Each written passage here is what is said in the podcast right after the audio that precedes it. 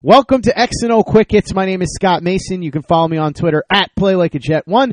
Joined as always to take a little bit of a look at the film from an audio perspective and in a very condensed version with the man who is co-host of our Film Room show on Turn on the Jets TV, our YouTube channel. His co-host is Marcus Coleman, the former 11-year NFL veteran and former New York Jet. Of course, I am referring to Joe Blewett, who, by the way, is on the way to the airport to fly to Nashville to watch Josh McCown start against the Tennessee Titans on Sunday. Joe, what's going on, man? Yeah, we just discussed this. Uh, I'll be I'll be going to a Nashville Predators game before this uh, Jets game on Friday. Probably buy a Predators uh, sweatshirt uh, wear that to the game. So I'm kind of like not necessarily rooting for the Titans, but wearing a kind of like a mutual thing, like okay, you root for the Predators, and then I'm going to have the Jets jersey underneath. If the Jets are winning the fourth quarter, I'll probably rip off the Predators sweatshirt and have a Jets jersey on because I do not feel like getting hot dogs and crap thrown at me for being a Jets fan. Cause that does happen sometimes, especially in the upper levels. Um, so I'm gonna go and enjoy my time and uh, partially be a Titans fan because at this point uh, obviously, like, I'm going to root for the Jets, but do the Jets winning, does the Jets winning really matter at this point? No, not really. I do want the better draft pick. It is tank season, so I'm going to go enjoy myself and fully embrace the uh, the Titans, the Predators, and the Nashville area. So. The wins and losses may not matter, Joe, but the food and the music in Nashville will. So I expect a full report on that when we talk next week. But as far as what matters for the Jets, yes, it may not matter whether they win three or four or five games, but the film still matters because it'll tell us who's really progressing as a player, who's playing well, who should be kept for next year, who should have a prominent role next year. And that's really what we need to look at down the stretch with the film. So to that end, let's start with the offense. What did you see from the offense? And to me specifically, I was curious what did you see that was a difference between what you saw from Darnold and what you've been seeing from McCown? And also, how did Spencer Long look at guard? Because those were the two major differences in the offense over the last week or so. Yeah, I thought um, Spencer Long was a little bit better at guard in the run game. So you got him, you got him pulling a little bit, which uh, you everybody saw that one truck that he had over. It was a defensive back, so it wasn't like crazy impressive, but a lot of people see that one truck play uh, or pancake play, and they automatically assume he had a great game, which he still didn't. Um, but I think getting him moving a little bit, even though he's not the best athlete, uh, like I said, he's able to take advantage of his of his aggressiveness and his power that he has when he is pulling. So that popped up a little bit on film. He's a little bit better in the run game. Uh, pass protection, he still had you know three, four, five pressures. He had a sack allowed on uh, on Darnold. I don't know Darnold on McCown. So he still overall was not good um, but maybe slightly better than terrible. so that's, I guess, a, a step in the right direction. And then uh, with McCown, it's the, it's the same stuff. McCown is a what 39 year old or 40 year old uh, journeyman quarterback, and there's a reason why. Um, but the, the offense was not is not helping him a ton. The, the offense is not very creative. We talked about a whole bunch of problems with Jeremy Bates and the offense. Um, and he made a couple of dumb plays. He missed a lot of throws deep uh, they three or four balls deep where just threw it out of bounds and didn't give whether it be Robbie Anderson or Jermaine Kearse a real chance to catch the ball. Um, and there was a play where he made just a really dumb uh, decision, an interception, where uh, the cornerback, I believe it was Gilmore, I could be wrong, um, had over top leverage on Robbie Anderson, and there was a check down wide open uh, with Elijah McGuire breaking out to the left side of the field. Um, and instead of just throwing the check down where Elijah McGuire could have easily picked up five, ten, even more yards if he have broke just one tackle from a defensive back. Um, Josh McCown just decides to chuck the ball up in the air because there's a little bit of pressure. So, um, and, and me and Mark talked about it. He's, he's way too, um, he's been in the league for way too long to be doing that stuff, and he made a couple of really bad mistakes. Uh, so he is what he is. We saw what Josh McCown is. Uh, we also saw the limitations of the offense. And another thing with the offense that I wasn't you know, a big fan of, and you know, the run game has been absolutely terrible this year, and we've talked about it literally every single week. I've talked about it even more on my show and showed, you know, multiple plays of film. But when the Jets run 15 times, 4.9 yards per carry for 74 yards, they're actually moving the ball a little bit in the run game, the Jets decide to not run the ball. So when the Jets can't run the ball, they keep running the ball, and when they can run the ball, they don't run the ball. So I, I don't know how that that makes sense, especially with a quarterback and Tom Brady. Who you hear good quarterbacks, you know, pressure them and keep them off the field the Jets had an opportunity to keep them off the field a little bit the run game. It's like they were getting blown out where they had to pass the ball. So the the, the offense was disappointing on, on many levels. Um, they scored 10 points uh, in the first half, which was good, but at the same time, you know, being being who I am and just looking at the film and all stuff, they scored that because um, it was a third and seven play. Josh McCown threw a three yard route to Jermaine Kearse on third and seven. So they picked up three yards and it was fourth and four. Would have been fourth and four. Um, but they got off the hook with a, um, what, what was it? A late hit on the quarterback. So they got 15 yards in and they scored from that, that point. And honestly, with the offense, and I'm not trying, trying to take it away, take, you know, things away from you. You have to be honest with, with the film is, uh, the Patriots, their their their uh, defense was just bad that game uh, at, at points where they they were not good in pass coverage. Uh, they got a ton of penalties. They multiple times were blowing assignments or just taking really bad uh, technique off the line of scrimmage with the cornerbacks. Uh, where on that Jermaine uh, Kearse touchdown, actually, the cornerbacks was just extremely flat-footed, uh, and he was not, you know, you want to buzz your feet if you're playing off a little bit, and he just was flat-footed, so he had no opportunity to to uh, to run with Jermaine Kearse when he did cut eventually. So the Patriots were not on, and the Jets took advantage of penalties and things like that. So the offense was still really bad. I guess is the uh, the you know my long-winded answer turned short. So you can only say what's true, and obviously, from the end result, we know what the offense did on Sunday against the New England Patriots, and it really wasn't all that impressive. The defensive side of the ball, well, let's just say they almost gave up 500 yards of offense, so not a whole lot of impressive stuff there. Was there some good that maybe we didn't see on the surface? And as far as the bad, who were the main culprits, and what did you see there? Nope, there is not more good. um, yeah, when you, when you're allowing what I think uh, I forget the exact numbers were, and I like you said I am driving to the airport, but uh, I think they had like what 215 yards rushing. Uh, I know they had 60 yards per carry, which is awful. That's pretty much as bad as you can get. So the, the Patriots are just gashing them in the run game. Uh, a little bit, a little bit of that was actually Avery Williams in this game. A little bit was Lee. Obviously, the defensive line made absolutely no plays. It's another game where you know Leonard Williams, I he's still a good player, but as for as much as he disappears, um, as a you know sixth sixth overall pick and what we're expecting him to be, you can't pay him one of those big contracts. He disappears way too much, regardless of double teams, all that stuff. You saw the stat if you're watching the Monday Night Football game with the Chiefs and uh, Rams, and obviously he's not Aaron Donald's level, but Aaron Donald's like on pace to be the, the all-time or break the all-time sack record. He's getting double teamed. I believe it's like 70 something percent of the time. So uh, Leo needs to make more plays. You're going to get double teamed. You're going to get more attention if you're a top flight player and people are recognizing you, which he wants to be. Um, and obviously he's a big focus on the Jets, you know, Jets defensive line because he's clearly the best player. So he needs to make more plays if he wants more money and he wants to live up to that draft um, status. He's a good player at this point, but he's not even a Pro Bowl level player. Um, so he was a culprit. Um, obviously having Darryl Roberts instead of Marcus Maye hurts the the, the run game um, a, a little bit because Marcus Maye is pretty good in the run game. Uh, so I'll give him credit for that.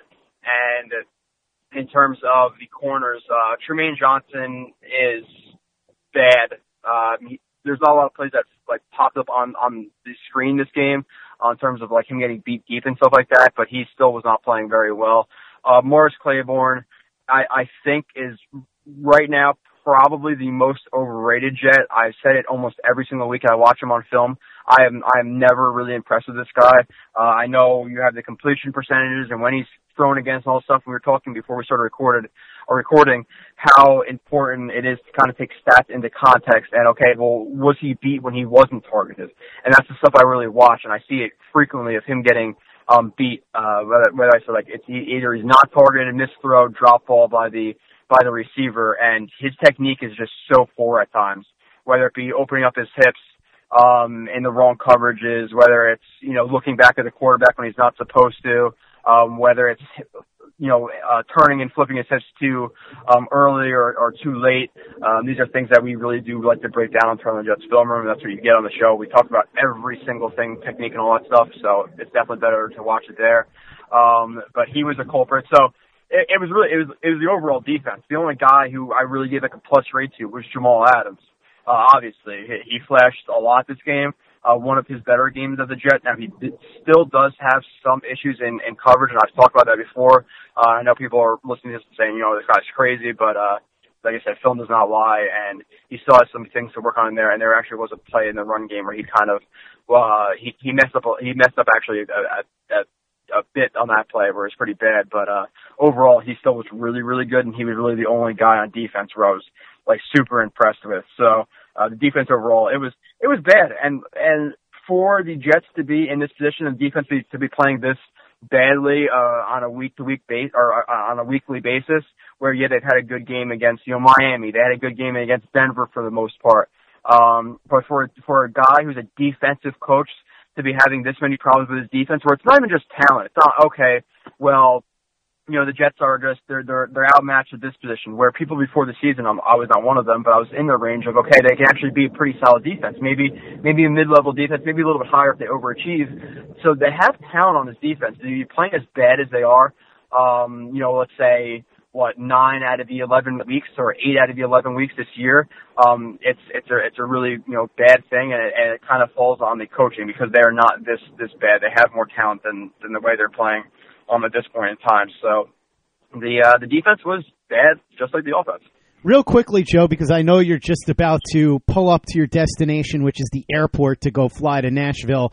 How much of the problems do you think are the players not doing their jobs, and how much of it is poor coaching? So, execution versus preparation, is it 50 50, 60 40, 70 30? What do you think? Yeah, I'm not gonna lie to you. That's that's. And I talked about Marcus about this too. Obviously, he's been in NFL rooms and meeting rooms and film rooms. Um, it's hard to tell from the outside because there's times where I know Dennard Wilson's really hyped up, but um, one of my favorite positions to break down is the corners, and we talk about a lot of their technique on the show a lot.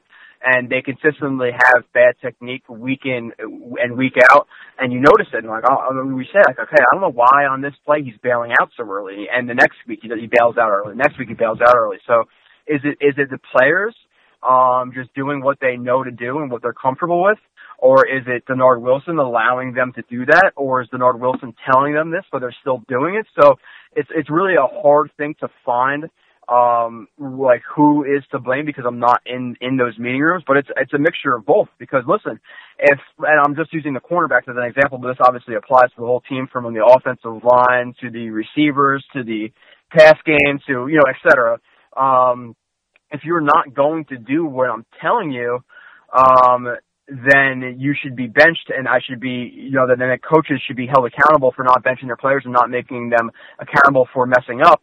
But at the same time, if they are, if they aren't telling them to do this, then they're still to blame. So the coaches are in some way to blame for this because they're not benching their players or they're not teaching them. The players, it, they're, they're at fault too because they're the ones doing it. So they're, they're the ones to blame because they watch the film they're they are they are professionals. They are getting paid millions of dollars. So even if they're getting taught the wrong thing, they have to fix their technique, you know, to, to better themselves and better the team, um, or they're just not learning. So uh, let, let's call it 50-50. They're both to blame um, for the numerous reasons I just said. There, there's kind of like four different categories you can put it in towards, but regardless, they're they're they're all responsible at, at this point. Um, because like I said, it's it's defensive lapses that are laughable. We went over some this week that that you don't see high school teams making. I'm not even just saying that. There are really bad, bad uh, communication errors, and you even heard uh, Rich Cimini came out with that quote from Avery Williamson saying that they're still having miscommunications. Um, not passing things off correctly. Um, they're not picking up each other's zones. You see them biting really hard on play action, where they're basically, you know, they're, they're in every in any zone coverage, minus like the middle of the Tampa two, but in most of the zone coverages, that middle portion between the underneath zones and the over top zones. That, that's the that's the that weak spot of it. But the Jets, and it's usually like okay, like five yards. Like that's that sweet spot between you know that deep corner and that in, intermediate hook to curl zone. You know, I'm going to hit that five yard window. That quarterback if he's really good, um, but you have to be on on point to hit that. You know, versus most teams. But with the Jets, I watched the film, and and the hole is freaking 20 yards wide, and you're playing Tom Brady, so it's it's it's bad um, to watch at times. Uh, it's really, really elementary type problems the Jets are having miscommunication, jumping up in their zones, opening their hips too early, playing too far off on third and three. Um, it, it, it seriously is endless at, the, at this point. I'm hoping it, it changes next year because I said this before on my show um, I'm discrediting myself, but I'm a nobody. I should not be able to watch this film and be like, what are they doing? Like, and, and I'm not just Monday morning quarterback where I don't know what I'm watching. Like, it's, it's, it's, it is bad. It is really bad. And for Todd Bowles, it's an indictment on him because he is air quotes defensive, you know, coordinator, mastermind, and all this stuff. Really creative, and um, it's just not showing really, really at all at this point. I must correct one thing, Joe. You are not a nobody. You are the co-host of the critically acclaimed TOJ Film Room at TurnOnTheJets.com, Turn on the Jets Digital, and of course our YouTube channel, Turn on the Jets TV. Never forget that, Joe. Never forget who you really are, my friend. yeah, no, I um, like I said, I'm self-taught, so I should not be able to watch uh, NFL film and be picking apart the Jets like it's like high school football. But uh, you know, ho- hopefully that will change soon, and uh, I, I, you know, I appreciate being the the TOJ Film Room uh, host. It means a lot. Absolutely, and you and Marcus Coleman, who is also somebody, by the way, somebody who played in the NFL for 11 years, break down that Jets film, even when it can be a chore, because it's got to get done. Because people need to know what they're seeing when they look at these guys in a football game, not just what they're looking at at first glance, but what's really happening on the football field. They need to know it because they want to know how the young players are progressing. They want to know who should still be here next year, who's actually playing well versus who the media is telling them is playing well. And you guys do a great job of building mm-hmm. up the true narratives and breaking down the fake narratives on the show every week. Again, it's our YouTube channel, Turn on the Jets TV on YouTube. Go ahead and subscribe if you haven't already. I obviously am subscribed. I watch every week. You should be too.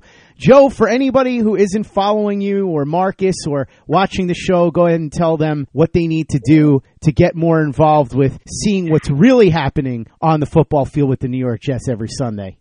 Uh, yeah, just it's just TOJ Space Film Space Room on iTunes, YouTube, or something. Turn on the Jets on in the search bar. You'll find us there. Um, and like you said, it's uh, it's there's no when you listen to a lot of shows, whether it be ESPN radio, whatever it is, you're listening to guys who don't really know what they're talking about. I'm not trying to be a, a jerk about it, but it is true that you take you take narratives. Um, okay, he played well or he didn't play well, but they can't tell you why exactly the technique he's using, the defense he's playing in. Um, okay, well, did this corner not not carry this guy far enough, or was he playing in cover two and and he had an intermediate zone and it was a safety's fault, where people might be blaming that corner, but maybe really it was Marcus Maye or Jamal Adams who didn't come over top quick enough. Like, do, do people really know that stuff? So are they putting the blame on the right people? And that's the stuff we're going to tell you. That's the stuff we're going to teach you. Um, so you're really going to learn who is playing well and who's not playing well who's not coaching well and what they can do better, like all that stuff. And we really do take pride in that. Um, and even if you don't want to listen to me, like like I said, I'm a nobody. So people are listening and saying, "Oh, well, who cares about this guy? Who the hell is he?" I do it with a guy who played the NFL for 11 years, so it it uh, it kind of helps my credibility. And um, the dude is smart as well with Marcus Coleman. So um, definitely check us out. Uh, learn a lot about the Jets. I know it's a little bit difficult right now, but um, I would appreciate anybody listening, you know, coming over, rating, subscribing, all that stuff. So find me there uh, Twitter, Joe RB31. So that's where uh, that's where I'm at. Thanks, Joe. Have a safe flight. Have a fun trip to Nashville. We'll talk again next week when we break down the film from this game with the Jets taking on the Tennessee Titans on Sunday. Until then, make sure you subscribe to Joe and Marcus. Turn on the Jets TV on YouTube. And for all the latest and greatest in New York Jets news and information, you know there's only one place to go, and that's turnonthejets.com.